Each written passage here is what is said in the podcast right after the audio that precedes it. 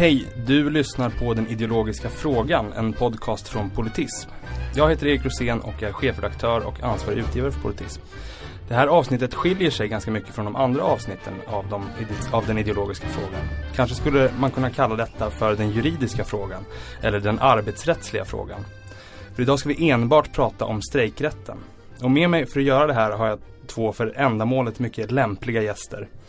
Dels Dan Holke, VD och chefsjurist för LO och TCO Rättsskydd.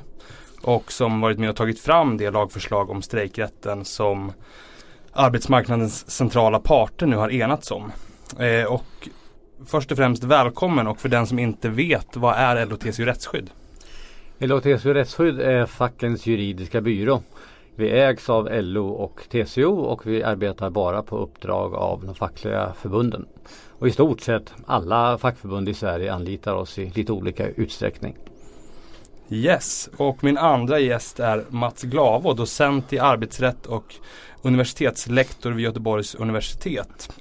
Välkommen till dig också. Du har just utkommit med en bok som heter Vägval för anställningsskyddet. Vad är syftet med den?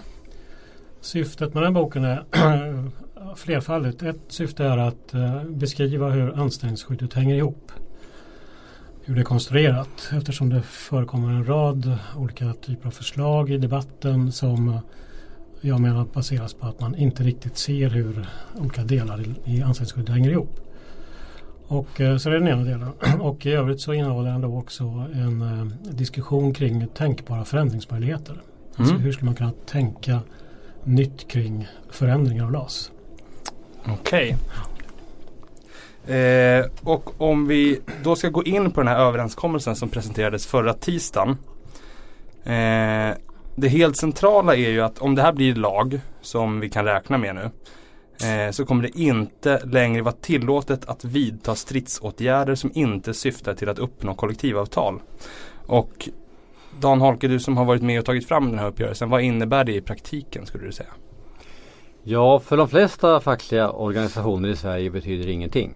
För det är i det syftet som man vidtar eh, fackliga stridsåtgärder i Sverige. Eh, för några få eh, fack så kan det betyda att de måste så att säga bete sig på samma sätt som alla fackförbund inom LO, TCO och SACO beter sig idag och har betett sig senaste, ja, sedan 30-talet i vart fall. Eh, och eh, Mats, du delar inte riktigt den bilden att det inte kommer att innebära någonting för de stora fackförbunden. Vad är den huvudsakliga? Alltså det kommer inte innebära några dramatiska förändringar på arbetsmarknaden på kort sikt. Det tror jag absolut inte. Alltså I den meningen så, så delar jag Dans synpunkt. Men det innehåller en potential till att man öppnar upp för saker som, som man kanske inte riktigt har tänkt igenom. Och den potentialen kan se ut då om man ja, ska beskriva det? Jo men alltså om vi ska dra det som, det som regleringen då handlar om här. Så innebär det då att, att uh, vi har en utgångspunkt på arbetsmarknaden som AD har fastställt som innebär att om en arbetsgivare har två kollektivavtal med samma tillämpningsområde då behöver inte arbetsgivaren tillämpa det andra avtalet när det gäller anställningsvillkor. Mm. Och det innebär alltså att, att om, en, en, om det finns ett kollektivavtal på en arbetsplats Eh, då kan alltså en, en, organisation, även med det här nya förslaget då, fortfarande vidta stridsåtgärder för att få ett kollektivavtal. Men de kommer ju aldrig att kunna begära att anställningsvillkoren ska tillämpas hos arbetsgivaren. Så därför är alltså äh, rätten att vidta stridsåtgärder för att få ett andra avtal, den är relativt eh, ointressant. Mm. Och delar du den bilden eller är det, har du en annan uppfattning där? Nej, jag har eh, samma uppfattning i princip men jag menar att det här förslaget spelar ingen roll i den delen. Vi har varit väldigt noga med att inte gå in så att säga och ändra på någonting som vi inte absolut måste gå in och ändra på.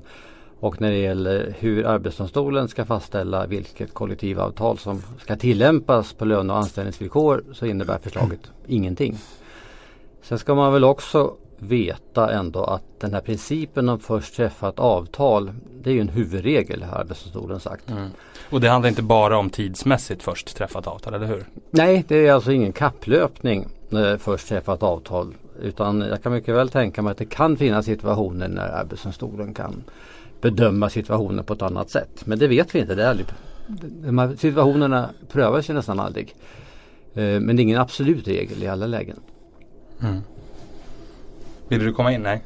Nej, jag behöver inte kommentera just det. Eh, det som du har lyft annars när jag pratade med dig tidigare det är att det är just om arbetsmarknaden förändras fram, i framtiden som det kan få långtgående konsekvenser. Ja.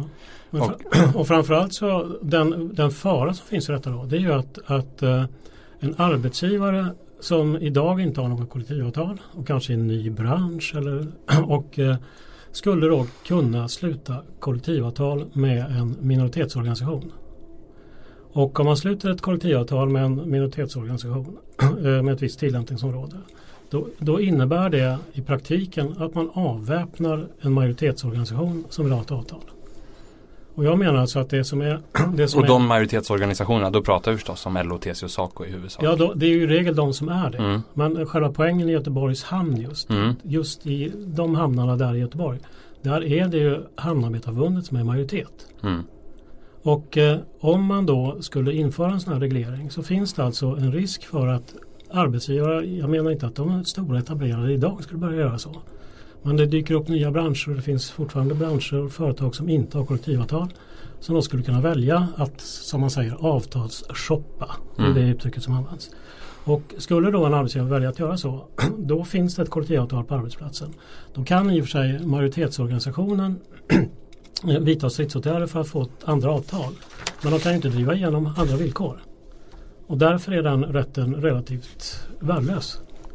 Och det här innebär alltså att man, man avväpnar alltså då en majoritetsorganisation som hamnar i den situationen. Och hittills har aldrig LO, TCO eller SACO hamnat i den situationen. Men de skulle kunna göra det på grund av den här regeln. Mm. Det är det jag menar är problemet. Sen hur realistiskt det är, men alltså vi vet ju att, att uh, en av marknadsekonomins grundläggande lagar är att förändrad reglering förändrar beteendet hos företag. Och uh, det, det finns alltså risk för att företag kommer att göra på det sättet i framtiden. Och då avväpnar man även de etablerade organisationerna med det här förslaget. Så att det är alltså eh, eh, ett skäl till att arbetsgivare idag inte finner det lönsamt att ingå avtal med andra organisationer än de etablerade. Det är ju att de är medvetna om att majoritetsorganisationen kan störa ut dem fullständigt eftersom de har rätt att vidta stridsåtgärder i vilka frågor som helst. För just rätten att vidta stridsåtgärder för att få det andra avtalet, den är värdelös. Den leder bara till fredsplikt plus lite medbestämmande och facklig tid. Mm. Om, jag, om jag, innan jag bollar över den här frågan till dig, jag tycker att det är, som jag tolkar det, en, en liknande invändning mot säkerhetsförslaget har ju eh, Kurt Junesjö, arbetsrättsexpert och tidigare kollega till dig Dan på LOTC rättsskydd. Eh, han har pratat om att det här undergräver den svenska modellen och överlämnar bestämmanderätten till arbetsgivaren så fort det uppkommer konkurrerande avtal. Och tar som exempel eh, med en sån här lagstiftning hade Pappers stridsåtgärder i Figeholmsfallet varit otillåtna. Eh, och jag kan inte Figeholmsfallet i detalj men jag vet att det handlade om att arbetsgivaren bestämde sig för att byta arbetsgivarorganisation och försökte tvinga fram ett byte från Pappers kollektivavtal till IF Metalls. Har, har Junesjö och eh, Mats Glavo fel här i den beskrivningen? Ja, jag menar att den här överenskommelsen påverkar inte rättsläget som det ser ut idag. Eh, det har varit så, åtminstone sedan 1989, att det är inte tillåtet att eh, med stridsåtgärder tvinga arbetsgivaren att bryta mot det kollektivavtal han redan är bunden av. Eh, så det här scenariot, det kan mycket väl inträffa idag. Och det är naturligtvis eh, eh, kan ju ställa till problem om det är så att man lyckas bilda någon typ av fackförening. Som man har pratat om gula fackföreningar, det vill säga att mm. fackföreningar som egentligen är styrda av arbetsgivaren. Men det problemet har vi idag och har levt med sedan MBL tillkom. Och det är klart att då får ju de etablerade fackföreningarna ut och slåss på arbetsplatserna och värva medlemmar. Så det är egentligen, rättsläget är redan sådant menar du? Så att det här förändrar inte någonting? Nej, alltså den här eh, paragrafen som är ny den ska ju bara tillämpas när det redan finns kollektivavtal för arbetet. Och eh, den slår ju fast att eh, även i den situationen så är stridsåtgärder tillåtna. Bara man har som syfte att åstadkomma ett kollektivavtal och har förhandlat om kraven och inte som ett villkor för att upphöra med stridsåtgärden kräver att det avtal som arbetsgivaren redan har tecknat ska åsidosättas. Utan man får teckna ett avtal och sen får man gå till Arbetsdomstolen och pröva vilket avtal som arbetsgivaren i så fall ska tillämpa. Mm, jag, om, om, om jag lyssnar på Dan Holke här och hör att LO, TCO och SACO har tagit fram en uppgörelse. Det är kunniga personer som Erland Olausson har varit med och Martin Westfält, chefsjurist på Unionen har varit med. Kan, vi, kan, inte vi löntagare lita på att de har säkrat upp det här tillräckligt bra Mats? Jo men man, man, kan inte titta på hur det ser ut idag och hur det har sett ut historiskt med en viss reglering och dra slutsatser om vad som kommer att ske i framtiden när vi har en annan reglering. Det är ju det som är problemet.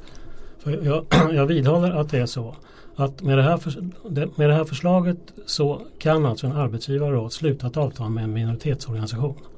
Och eh, det här förslaget innebär då att då kan majoritetsorganisationen i och för sig vidta stridsåtgärder för att få ett nytt avtal. Mm. Men den rätten är värdelös. Så att det är det faktum att en... Va, var, beskriv varför den rätten är värdelös. Därför att du får ingenting ut av det. Du kan ju inte påverka dina medlemmars anställningsvillkor. De kan bara få samma som i det, det befintliga avtalet. Ja, Så det du får det är alltså ett antal inflytanderegler enligt MBL och betald facklig förtroendeman. Det är de grejerna du får. Och eh, i praktiken så blir det alltså ett hängavtal. Och vilken majoritetsorganisation nöjer sig med ett hängavtal? Men om man tänker då, om, om jag tänker att man får ett avtal med bättre villkor skulle inte det anses undantränga det avtalet man har tidigare då? Ja men arbets, principen om konkurrerande kollektivavtal innebär att arbetsgivaren då bara behöver tillämpa det första avtalet. Mm. Behöver inte alls tillämpa det och det innebär alltså att och som det här förslaget nu ser ut då så, så innebär det att om en facklig organisation som är den andra då eh, preciserar sina villkor det är det som Hamnarbetarförbundet har kritiserat för att de inte gör. Mm, mm. Men om de gör det då kan arbetsgivaren skriva på och sen inte behöva tillämpa det. Mm. Om de inte preciserar det, ja då är stridsåtgärden otillåten enligt det förslag som nu är lagt. Mm. Och, och eh, så jag menar alltså det det är alltså rätten att vidta stridsåtgärder i vilka syften som helst för att störa arbetsgivaren. Det är det som är majoritetsorganisationens vapen mot att arbetsgivare då finner det lönsamt att ingå avtal med en minoritetsorganisation. Och den tar man nu bort. Och genom att man tar bort den regeln då öppnar man också upp för den möjligheten. Så det är den förändringen som leder till detta. Och det har ingenting med att göra med vad som har skett tidigare. För vi vet att de etablerade organisationerna inte vidtar stridsåtgärder i andra syften. Men de behöver heller inte göra det. För i regel så får de kollektivavtal ytterst genom hot om stridsåtgärder. Men, men skulle de hamna i motsvarande situation då som Hamnarbetarförbundet mm. de facto befinner sig i nu. Mm. Då är de också avväpnade. Det är bara det att vi, vi har svårt att föreställa oss att den situationen skulle uppstå. Men själva den här regeln skulle kunna leda fram till att den situationen uppstår. För då inser arbetsgivare att de kan stänga ute LO, TCO och SACO genom att sluta ett avtal med en minoritetsorganisation. Och då pratar jag inte om gula fackföreningar. För gula fackföreningar det är lätt att komma åt och det är bara att säga att är de bildade av arbetsgivaren då är det ingen facklig organisation. Så då ska det inte räknas som ett kollektivavtal. Så att gula fackföreningar det är att förenkla det här att prata om det. Utan det handlar alltså om tänkbara nya organisationer. Mm. Alltså det finns ju omständigheter i omvärlden som, som talar för att det kan bildas nya organisationer. Vi har sett Sverigedemokraterna startade ju ett fackförbund ja, till precis. exempel för ett antal år Visst, sedan. Man kan, och i andra utomlands så har vi liksom religiösa kommunistiska organisationer. Och jag menar, det är inte ens så majoriteten av LO-medlemmarna röstar inte längre på Socialdemokraterna. Så att så grundvärderingarna håller på att förskjutas. Och varför mm. skulle det styra i framtiden? Och, och, och, just det här förslaget skapar alltså möjlighet för arbetsgivare att göra så. Och, och, och hur tänker du Dan Holk om det här? Om det Nej, som Mats alltså, säger. Jag, jag för, om jag tolkar Mats rätt så menar han att vapnet som man då kan använda det är att eh, hålla på och vidta strejker på det viset störa arbetsgivarens verksamhet som man gör i Göteborgs hamn exempelvis. Och Problemet med det synsättet är ju att det accepteras normalt sett inte av samhället. Alltså i, Sverige så har vi ju en princip att gäller inte kollektivavtal så har vi oändliga möjligheter närmast att vidta stridsåtgärder. Uh, och det kan vi ha därför att vi i princip nästan alltid har kollektivavtal som medför total fredsplikt. Mm. Och då behöver inte staten sätta upp några särskilt mycket regler för stridsåtgärder. I andra länder där man inte har det så Eh, och där kollektivavtalen överhuvudtaget inte medför fredsplikt. För så är det i många eh, stater. Då måste staten gripa in och detaljreglera så att säga stridsåtgärdsrätten. Och eh, det kan man ju se alltså det att använda strejkvapnet eh, som ett sätt att gå in och sabotera verksamheten. Det gjorde man ju exempelvis i England i stor omfattning. Och det har ju inte visat sig vara någon klok facklig strategi. Va? Det finns ju inget land snart som facken är så svaga i som exempelvis England. Eh, så det här är klart att det här är, också ett sätt att visa ansvar. Eh, inte eh, de etablerade fackförbundens eh, medlemmars jobb hotas i stor utsträckning när inte hamnen i Göteborg fungerar. Det handlar om tusentals industrijobb i västra Sverige som på sikt kan eh, försvinna. Och eh, det här är ett sätt liksom att se till helheten. Man måste ta ett visst samhällsansvar om man ska ha kvar den här eh, väldigt eh, st stora rätten att vidta fackliga stridsåtgärder som vi har i Sverige på lite längre sikt. Mm. Eh, jag funderar också kring i, i den statliga strejkrättsutredningen som arbetsmarknadsminister Ylva Johansson beställde eh, och som nu har presenterats även om den då kommer läggas i papperskorgen direkt. Eh, så står som följer, ni får hjälpa mig att tolka det här relativt eh, parternas förslag. Det står utredningen har eh, funnit att det inte bör föreslås något allmänt förbud mot stridsåtgärder i andra syften än att träffa kollektivavtal. Ett sådant generellt förbud hade sannolikt varit problematiskt utifrån Sveriges internationella åtaganden när det gäller skyddet för rätten att vidta stridsåtgärder. Missuppfattar jag det här helt eller menar utredningen att det förslag som parterna enats om är svåra att förena med till exempel Europarådets sociala stadgar? Jag har svårt att förstå vad de menar för att det här förslaget till skillnad mot utredningens eget förslag. Utredningens förslag innebär ju att utgångspunkten är att det är totalt förbjudet att vidta stridsåtgärder mot en arbetsgivare som har kollektivavtal för arbetet och sen gör man undantag från det. Och det innebär också ett totalt förbud i allting som har det minsta inslag av rättstvist att vidta stridsåtgärder. Det här förslaget innebär att alla fack är ju, har ju möjlighet att tillvarata sina medlemmars rätt. Mm. Det, man har möjlighet att vidta stridsåtgärder, man har möjlighet att tilltvingas ett kollektivavtal. Eh, och att de här konventionerna skulle skydda eh, rätten att vidta stridsåtgärder i rättstvister eller i helt ovidkommande syften. Det är helt okänt för mig i alla fall. Har ni, har Nej, samma jag har samma uppfattning. Ja. Det, det, det, kan inte påverkas och det, det har jag väldigt svårt att tro. Ja. Eh, jag tänker också jag har själv grubblat över det här. Eh, lagförslaget är ju tänkt som tillägg i medbestämmandelagens 41 paragraf om fredsplikt.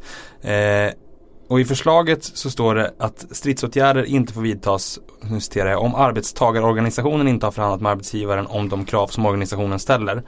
Och att stridsåtgärder inte får vidtas, nu citerar jag igen, om arbetstagarorganisationen uppställer andra krav än de som varit föremål för förhandling. Mm. När jag läser MBL 41 här, då uppfattar jag att den här lagändringen bara gäller facken, att den inte gäller arbetsgivaren. Mm. Är det korrekt? 41D gäller ju bara facken därför att den gäller ju bara i den situationen att arbetsgivaren redan är bunden av kollektivavtal.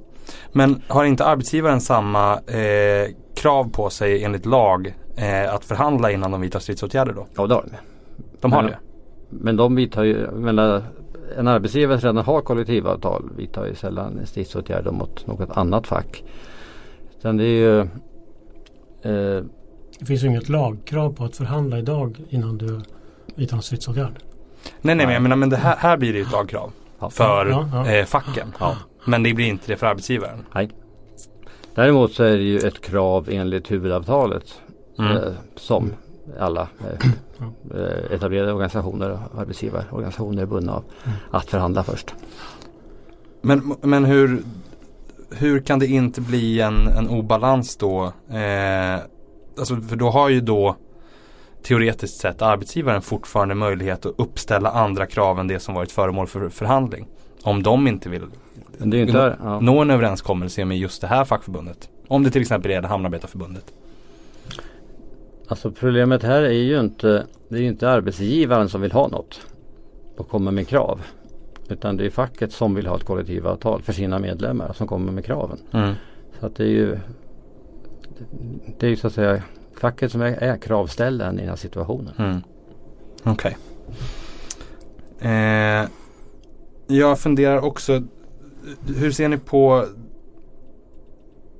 Kommer Arbetsdomstolens konkreta roll bli om det här blir, när det här blir verklighet kanske man ska säga. Överlämnar man mycket mer makt till eh, Arbetsdomstolen och juristerna där? Vad säger du Mats? Alltså det som, är, det som eh, gör att det här är ett effektivt vapen mot Hamnarbetarförbundet då. Mm. Det, är, det, är, det är två saker.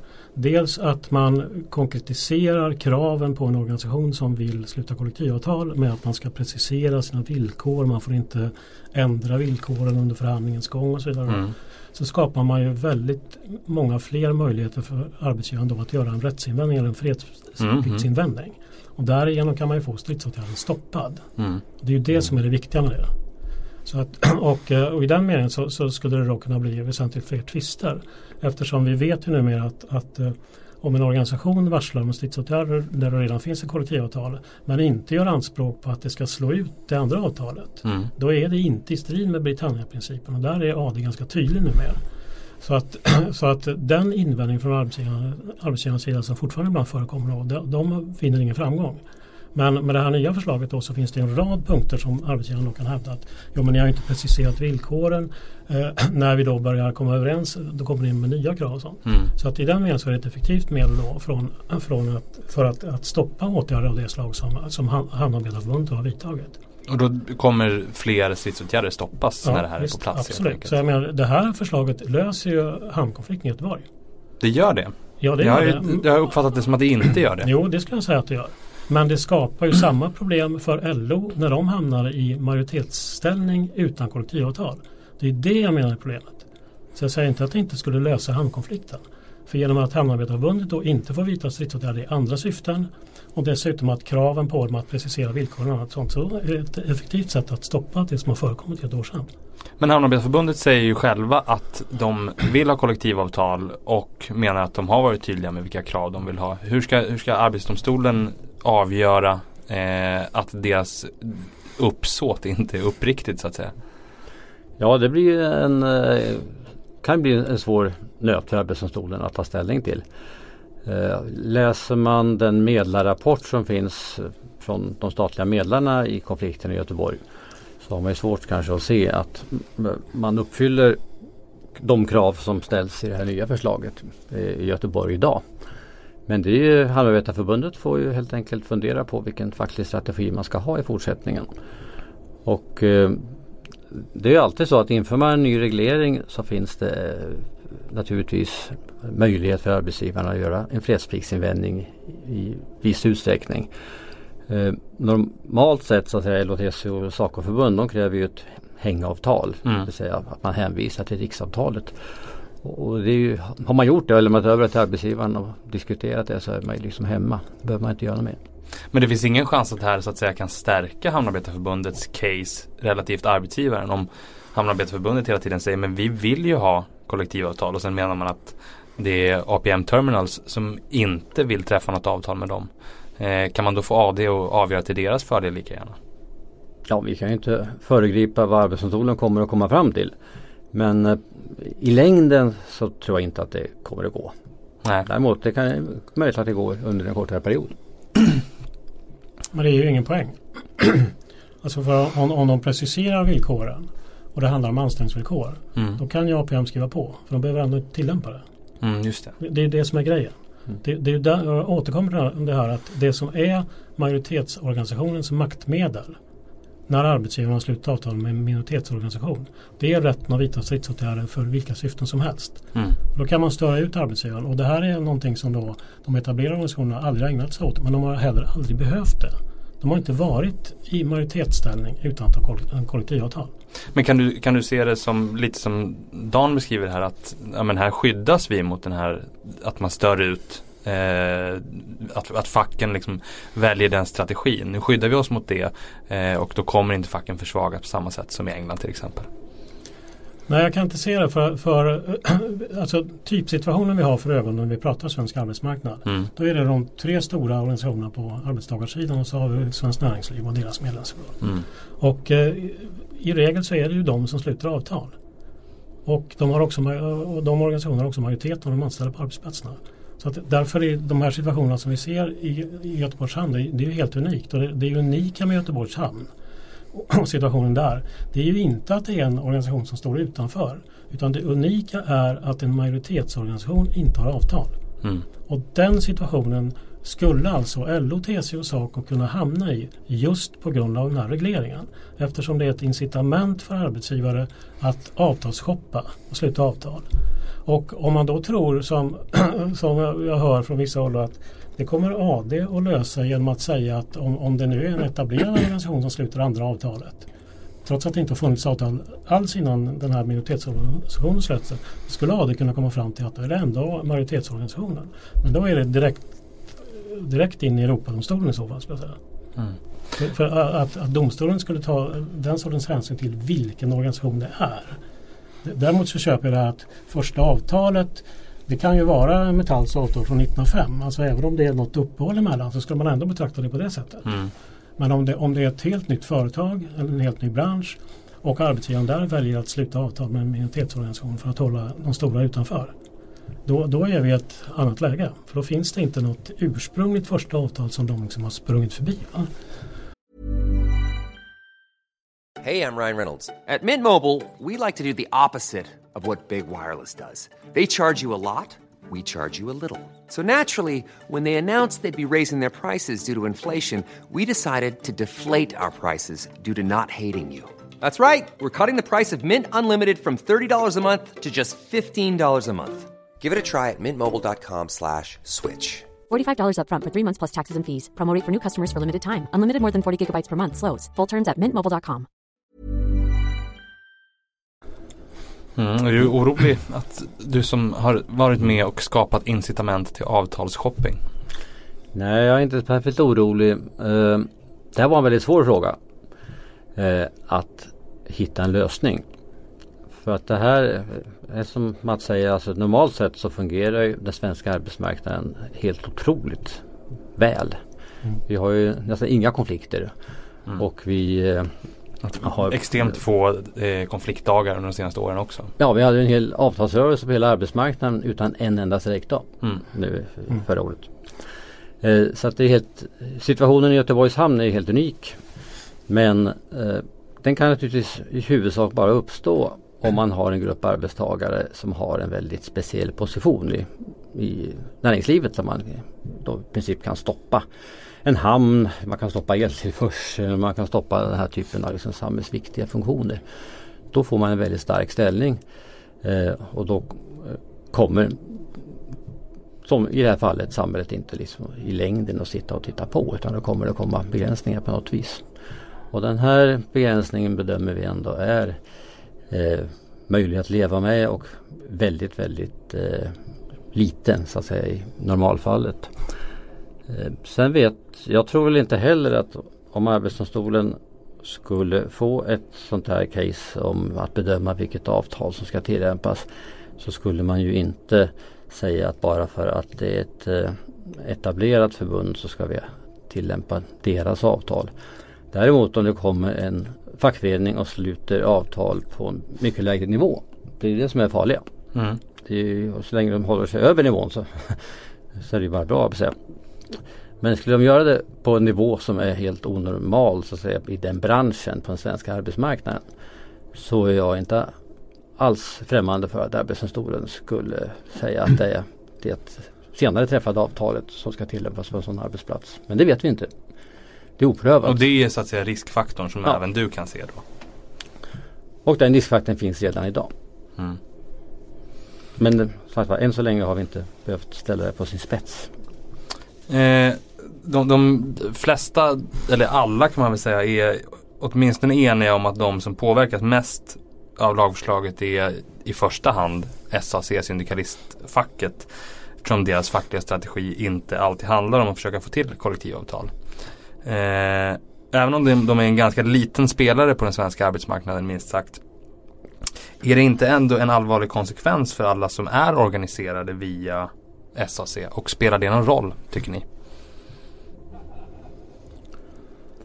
Nej alltså i, det här betyder ju att SAC kan inte vidta stridsåtgärder i rättstvister. Mm. Utan man får gå till domstol som alla andra gör idag. Och det, eh, samhället så att säga, tillhandahåller ju ett sätt då att få rättstvister avgjorda och då får man liksom Eh, rätta sig efter det. Och kan inte välja ett helt annat sätt då, att med, med nävrätten så att säga avgöra en rättstvist. Och det andra är då att eh, om man har som affärsidé att aldrig liksom träffa kollektivavtal utan att störa och stöka så mycket man orkar och kan. Då slår det här förslaget igenom så att säga. Men det är medvetet att eh, man kan inte ha ett system med fri strejkrätt om man inte har lite disciplin och samhällsansvar från facken. Det kommer inte att funka längre. Nej, så ur, ur ditt perspektiv så gör inte det här någonting Nej. egentligen? Nej. Vad säger du Mats? Alltså, för det här är ju två helt olika problem. Mm. Om, om, vi pratar om det som syndikalisterna gör och det som Hamnarbetarförbundet gör då. Mm. Nej, jag kommer till, mer till Hamnarbetarförbundet sen. Ja, för, för, för där menar jag en väldigt stor skillnad för att det finns ju inget eh, Alltså i grund och botten så är ju hela det kollektiva regelverket i Sverige, även utanför kollektivavtalen då i MBL, är ju uppbyggda kring att man ska organisera sig och då får man förhandlingsrätt och syftet mm. med den är att man ska sluta kollektivavtal och som ett vapen för att kunna realisera det så har man rätt att vidta stridsåtgärder. Så själva poängen i hela den svenska modellen det är ju att stridsåtgärder är till för att man ska få kollektivavtal. Mm. Och, och de som inte ställer upp på det då, det, det har jag mycket lättare att ta att man tar bort det. Alltså. Men jag menar att det är inte fallet med Hamnarbetarförbundet. Eftersom de är en majoritetsorganisation. Mm. Så att det är en väsensskillnad. Och fortfarande så är det det som är speciella i, i, i Göteborgs hamn. Att de är i majoritet. De, de är inte en organisation som allmänt jävlas. Men om, om vi går in på Hamnarbetarförbundet. Min, min uppfattning var att det här som sagt inte skulle lösa eh, problemet i Göteborgs hamn.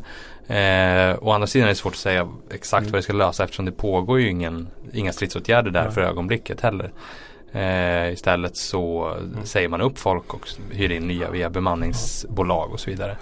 Eh, men hur, hur påverkar det, du har varit inne på det lite Mats, men Dan, hur påverkar det, tror du, Hamnarbetarförbundets liksom affärsmodell eller funktionalitet i stort? Ja, alltså de måste väl fundera på vilken strategi de ska välja. Om de ska träffa kollektivavtal eller om de ska låta bli. Uh, träffar de kollektivavtal så får de Men har, har inte ni funderat klart åt dem här så att säga? Uh, nej, alltså, de kan väl välja två vägar. Uh, men de, de, kan ju välja att inte träffa kollektivavtal. Men då kan de heller inte hålla på och vidta stridsåtgärder. hej, hej vilt så att säga. Och de kan välja att träffa ett kollektivavtal och sen så ha fredsplikt och sen då får de ju alla fackliga rättigheter som ju följer med ett kollektivavtal mm. i Sverige. Det är ju liksom ingången till egentligen alla arbetstagarinflytande regler i Sverige att man har kollektivavtal mm. med arbetsgivaren. Eh, och hur de ser på det, det ska väl inte jag uttala mig om så att säga utan det får vi väl se. Men det, låter ju som att deras, alltså idén med att ha ett, ett fristående fackförbund för hamnarbetarna eh, försvagas. Eller liksom, mm. varför ska man då ha det eh, om den här lagstiftningen blir verklighet? Mm. Nej, det är väl inget att sticka under stolen med att eh, de så att säga, etablerade fackförbunden arbetar efter principen att det ska vara ett kollektivavtal mm. i varje bransch i Sverige. Eh, för att åstadkomma konkurrensneutralitet mellan arbetsgivarna och kunna upprätthålla nivåer.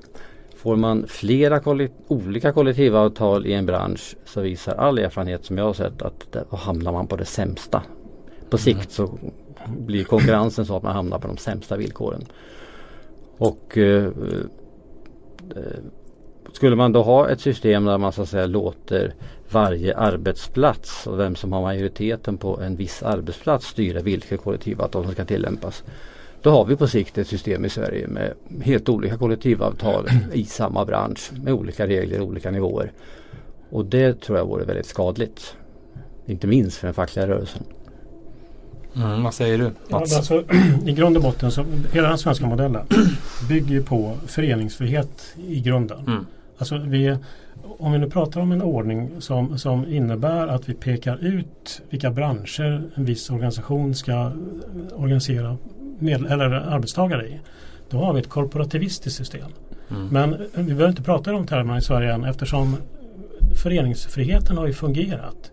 Eftersom den inte har utnyttjats i någon större utsträckning. Alltså vi har ju alltså de, de, flesta anställda i Sverige har ju historiskt då anslutit sig till de här tre stora organisationerna. Så därför har vi haft väldigt små konflikter av det här slaget då. Mm. Och, och, eh, men om det nu är så då att föreningsfriheten då missbrukas som man då skulle säga att det kanske har gjort när vissa inte vill inlämna sig i de stora. Eh, då är frågan, ska vi förbjuda dem då? Eller ska vi försöka lösa just den situationen? Och jag menar alltså att, att, att problemet i Göteborg, om vi vänder på det, låt säga nu att arbetsgivarna i, i, inom hamnsektorn i Sverige då hade slutit avtal med Hamnarbetarförbundet. Mm. Ja då hade ju Transport betett sig precis samma sätt som Hamnarbetarförbundet gör nu. Mm. Det, man, måste är fatta, inte... man måste ju förstå att det är det som är grejen. Att, att Hamnarbetarförbundet är en majoritetsorganisation. Och det förslag man nu lägger det innebär att man avväpnar en majoritetsorganisation.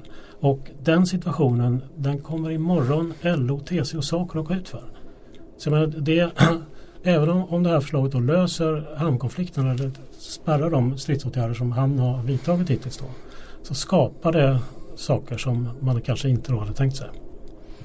Men är det, är, det, är det rationellt eller är det inte rationellt då att från LO att försöka tränga ut Hamnarbetarförbundet på det sättet? Eller? Ja, alltså utifrån deras utgångspunkter kan man väl tycka att det är det. För de vill försvara de centrala avtalen? Ja visst, men, men, men, samtidigt också, vi har ju andra sektorer av arbetsmarknaden där man samverkar. Mm. Alltså på, på tjänstemannasidan samverkar man ju. Där har vi ju konkurrerande organisationer som lyckas komma överens. Och det bygger på att arbetsgivaren då accepterar det. För arbetsgivaren skulle ju även där kunna säga nej. Jag tar bara det första. Om vi kommer in på dem. Vi har ju till exempel eh, Lärarförbundet och Lärarnas riksförbund ja. som väl har trepartsavtal, tror jag. Eh, de i alla fall har förhandlings... Eh, ja. Vad heter det? De förhandlar tillsammans. Eh, och vi har, ja men här på, i journalistbranschen har vi till exempel både Unionen och Journalistförbundet. Mm. Eh, påverkar det här på något sätt förhållanden för, för den typen av fackföreningar? Dan? Nej. Inte överhuvudtaget? Nej, jag kan inte säga det. Vad tänker du Mats? Ja, alltså, det skulle kunna göra men det bygger på det som, det som skiljer eh, de exempel som du tar nu då mm. från situationen i Göteborgs hamn. Då.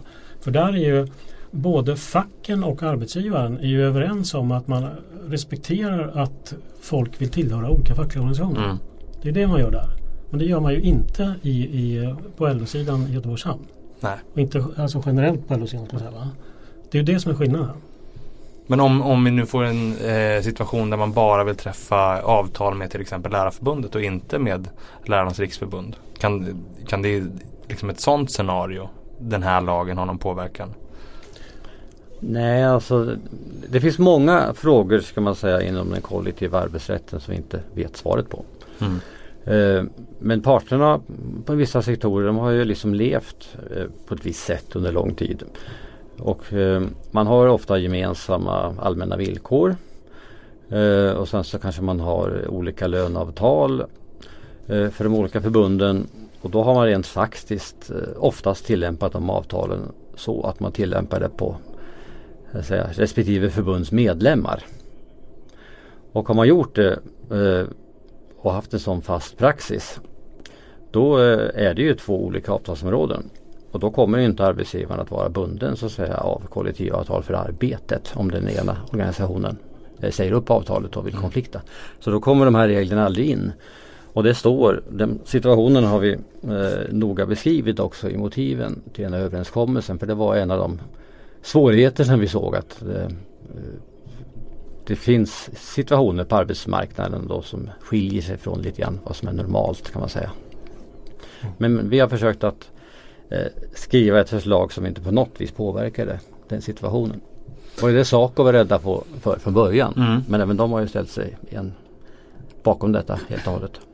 Journalistförbundet har ju inte ställt sig bakom den här uppgörelsen just för att de säger att vi vet inte om vi kan vara trygga med att vi har möjlighet att vidta stridsåtgärder för alla våra medlemmar. Och då syftar de särskilt på frilansare, uppdragstagare.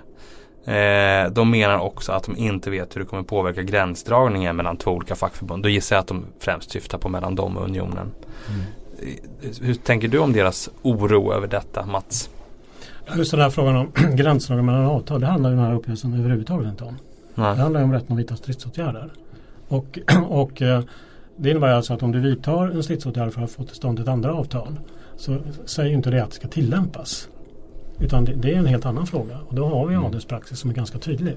Så att uh, i den meningen så försvarar jag uppgörelsen att den, mm. den uh, lägger sig inte i det. Alltså. Att det faktum att du har rätt att vidta stridsåtgärder för ett andra avtal innebär ju inte att du kan göra anspråk på att det ska tillämpas. För det störs ju av, av reglerna om, eller principen om konkurrerande kollektivavtal.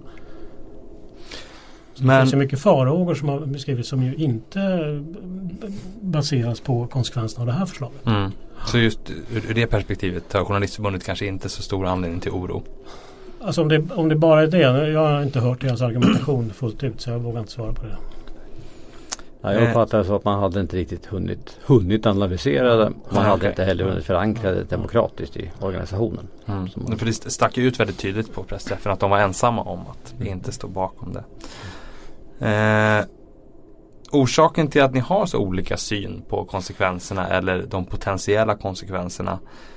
Är, beror det bara på osäkerheten kring lagstiftning och juridik eller att man inte kan veta vad det innebär förrän det har gått ett antal år? Och är inte det i så fall ett stort risktagande med den här utredningen? Alltså, vi har väl inte väsensskild eh, uppfattning egentligen om konsekvenserna. Utan det är väl på någon punkt då. Eh, men, men en väldigt viktig punkt om det här det som idag bara kan tillämpas mm. egentligen på små fristående fackförbund imorgon kan tillämpas på alla de tre stora centralorganisationerna. Det är ju ändå en väldigt viktig skillnad. Ja, men jag menar att det skulle, alltså, på den punkten kan inte jag se att det här förändrar rättsläget heller. Alltså, utan det är fullt möjligt idag att bilda en minoritetsorganisation och träffa ett kollektivavtal. Och det har ju funnits sådana situationer Eh, där man har försökt att starta konkurrerande fackföreningar men de har liksom dött ut. Och eh, där är också vår uppfattning den att eh, man, inget fack ska liksom kunna sätta sig och känna sig trygg och inte behöva vara ute på arbetsplatserna och organisera medlemmar. Utan uppstår en situation då måste man ut på arbetsplatsen, argumentera och se till att någon går med i så att säga, sin organisation. Mm. Eh, det är inte liksom statens sak att eh, avgöra den frågan utan eh, man måste ut och kämpa i så fall och organisera. Och om, vad, vad, är din tolkning? Var, varför tror du att din tolkning skiljer sig från alltså det, utredningen eller förslaget? Är det någonting förslag? vi vet om hur marknadsekonomin fungerar så är det att, att det reglering möjliggör det anpassar sig marknaden efter. Mm. Och nu förändras regleringen så att alla de här eh, aspekterna som bygger på men så här har vi aldrig gjort och så vidare. Då. Ja men det baseras på hur regleringen ser ut nu. Ändrar vi regleringen så kommer det se annorlunda ut. Det fanns inte bemanningsföretag före 91 i Sverige för det var förbjudet. Nu finns det. Det fanns inte rutföretag. Mm. Nu finns det. Alltså men de har väl ändå inlämnats påverkar... ganska bra i den här modellen? Jo men jag menar alltså att ändra regleringen så mm. ändrar det beteendet på marknaden. Och det här skapar förutsättningar för någonting som vi hittills inte har sett. Och då, är, då talar det också mycket för att, att vi kommer att få se det. Finns, det, är, finns det något tidigare exempel på när man har gjort en sån lagförändring eller en liksom tydlig dom, en AD-dom eller något liknande. Som där just företagen har anpassat sig väldigt ja, tidigt. Jag skulle säga varenda gång. Det finns väl inget exempel på motsatsen. Nej. Så det är ju legio att det är så. Mm. Man gör på ett visst sätt och är det så att det blir någon tokig tillämpning i Arbetsdomstolen ja, då rättar sig arbetsgivare efter det. Eller också ändrar man lagen. Alltså om Arbetsdomstolen kommer fram till en, en tillämpning som inte accepteras som Britannia-principen exempelvis. Mm. Om du förklarar Britannia-principen kort. Ja, Britannia-principen innebär ju då att ett, en stridsåtgärd som syftar till att undantränga ett befintligt avtal och ersätta det med ens eget. Mm. Det, det, är förbjudet. Och det var det AD kom fram till 1989. Men då blev det ju ett herrans liv från de fackliga organisationerna. Eftersom då såg man ju risken att nu kommer det in utländska fackföreningar och annat med mm. dåliga kollektivavtal som slår ut våra egna. Och mm. då ändrade man reglerna så att, alltså att man, fick, man får vidta stridsåtgärder för att undanröja utländska kollektivavtal om vi ska förenkla då. Mm. Mm. Men inte svenska. Och det var ju det som, som Sverige fick, fick stryk för i Lavalmålet. Precis. Så, så att Och, och, den regeln finns ju fortfarande kvar. Mm. Så, att, så att om vi har en organisation som vill undanröja då kan man förbjuda stridsåtgärder på den grunden. Och hur mycket Dan urholkades Britannia-principen eller är det olika frågor av den här domen som kom i AD 2004 mellan just Transport och Hamnarbetarförbundet när man bedömde att Hamnarbetarförbundet inte försökte undantränga eh, Transports kollektivavtal utan att de fick vidta stridsåtgärder. Ja, man får alltså idag vidta stridsåtgärder för att få ett eget kollektivavtal. Oavsett om det finns ett avtal på arbetsplatsen eller inte. Och sen så får arbetsgivaren möjlighet att skriva på det avtalet och sen får man eh, sen bedöma i efterhand se vilket avtal som ska tillämpas. Det man inte får göra det är ju då att som ett villkor för att avsluta stridsåtgärden kräva att arbetsgivaren ska upphöra att tillämpa det avtal han redan har träffat med en mm. annan organisation. Och det är väl liksom en allmän rättsprincip att man två kan inte komma överens om att åsidosätta den tredjes rättigheter. Mm. Så det är inte en konstig princip. Så att det här påverkar liksom inte den biten.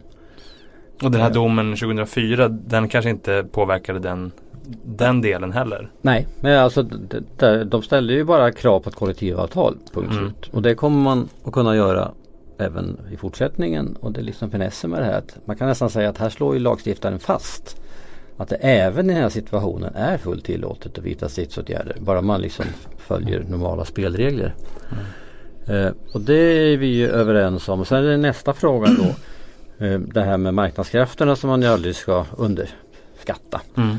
Och då kan man ju fundera på, eh, det här påverkar då inte alls möjligheten att få ett eget kollektivavtal. Men då skulle arbetsgivarna försöka bilda nya fackföreningar. För inte arbetsgivarna? Ja, men varför skulle arbetstagarna bilda fack för att få sämre anställningsvillkor? Därför att de inte får jobb kanske? Ja det skulle vara det i så fall. Ja, eller för att, de, att det finns en eh, ilska mot LO-förbunden till exempel. Den, den brusar ju nu i en del av facket. Liksom. Ja men det måste ju också bli, om det ska vara en idé för arbetsgivarna att träffa ett sådant avtal så måste det vara sämre villkor. Mm. Mm. Och eh, då är det väl helt klart att eh, för det första är jag då inte säker på hur Arbetsdomstolen skulle se på en sån situation. Om det vore väsentligt sämre villkor än vad som gäller normalt i branschen i hela Sverige. Så är jag inte alls säker på att man skulle säga att man kan strunta i andrahandsavtalet. Och sen är ju den andra frågan att eh, som sagt var då ska ju de här arbetstagarna eh, ha sin fackförening i syfte att säga, konkurrera ut sina kompisar. Mm. Och det är ju vanligt fackligt organisationsarbete som får åka ut och försöka värva dem till medlemmar och säga att det här är ingen bra idé. Så man det kan säga liksom, att det, det, det går tillbaks till hundra år i tiden. Liksom. Det ställer helt enkelt krav på LO, TCO, SACO ja, ja. att vara tillräckligt attraktiva för ja. sina medlemmar. Det fanns ju så, liksom, sådana ja. fackföreningar historiskt sett mm. som konkurrerade just med dåliga villkor för att få jobb. Mm. Men de slogs ut på sikt. Mm. Så jag tror inte att det är någon liksom, hållbar eh, marknadsidé att hålla på med. Ja. Men finns det en risk just när det uppstår nya branscher? Nu tar jag ett väldigt eh, exempel här. Jag vet ju att det har pratats just med att Hamnarbetarförbundet, Transport och Unionen har velat konkurrera om vem som ska få organisera medlemmar i det som kallas torrhamnar som håller på att uppstå. Eh, och där Hamnarbetarförbundet har velat komma in men Unionen har menat att det här är tjänstemän och Transport har menat att det är transportarbetare och så vidare. Mm. Mm. Är det ett scenario eh, där den här lagstiftningen kan spela in någonting. Att, ja men då finns det ju inget första avtal för att det är en ny bransch. Och så tecknar man med mm. Unionen säger vi. Mm. Och så får man eh, De andra hade inneburit bättre villkor. Mm. Eh, men då har man ju tecknat ett första avtal med mm. Så kan det vara men det, den här överenskommelsen påverkar inte de problemen. Men det uppstår hela tiden mm. diskussioner kring vem som, vilket förbund som ska organisera en viss grupp. Och eh, när det gäller arbetstagare som så att säga ändå har eh, utfört ungefär samma typ av arbete förut. Då ser ju Arbetsdomstolen väldigt historiskt på. Är det här traditionellt och historiskt en arbetar, arbetsuppgift? Eller är det en tjänstemannauppgift? Mm. Eh, och där finns det alltid en skarp gräns. Det är antingen eller. Däremot mellan exempelvis eh, de olika LO-förbundens avtal så kan de mycket väl överlappa varandra. Eh, det visar sig ju i Figeholm att det här teknikavtalet eh, som IF Metall har det kan ju tillämpas på i stort sett all verksamhet i industrin i Sverige. Mm.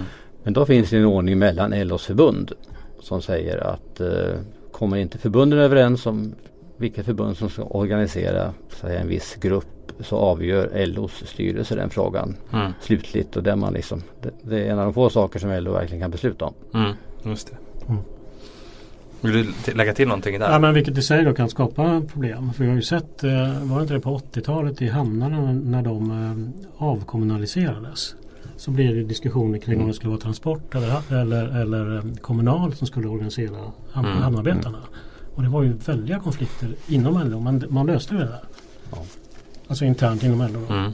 Men det, det, är ju inte skrivet i sten vilken organisation som ska organisera vem. Nej. Det finns ju ingen naturlig eh, gräns mellan arbetare, tjänstemän och akademikerförbund. Utan man teoretiskt kan man ju tänka sig att LO organiserar akademiker och, och tvärtom. Mm. Det finns ju inga sådana skarpa gränser. Det finns ju en potential till konflikter men de här har ju i regel lösts då. Och där man inte har löst dem genom att man har kommit överens om vilken organisation man ska tillhöra. Så har man ju på tjänstemannasidan då eh, accepterat att vi har olika organisationer som, som organiserar samma typ av arbetskraft. Mm, det. Och det skiljer då tjänstemannasidan från LO-sidan. Eh, jag funderar att, att inskränka strejkrätten oavsett vilka konsekvenser det nu får så innebär det förstås att facken har gett upp någonting. Eh, att, man, att man går med på en sån uppgörelse.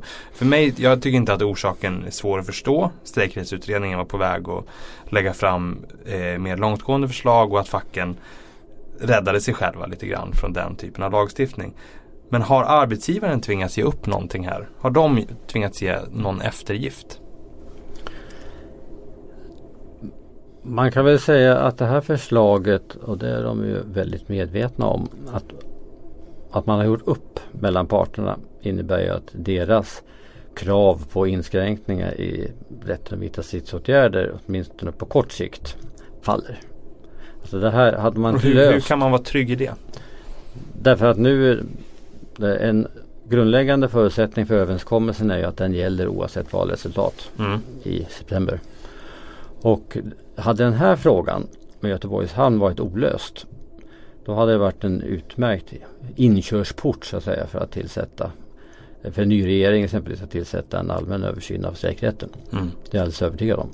Nu har ju parterna visat att man är överens om att så här ska det vara och eh, arbetsgivarna har kommer ställa upp för det här, det är jag alldeles övertygad om. Sen säger de att ja det är klart att på sikt så vill vi ha inskränkningar med, när det gäller olika frågor. Men det är ingenting som vi kommer att eh, ta upp i det här sammanhanget. Och det är klart att det hotet kommer alltid att finnas. Mm. Men på kort sikt så har man så att säga desarmerat frågan.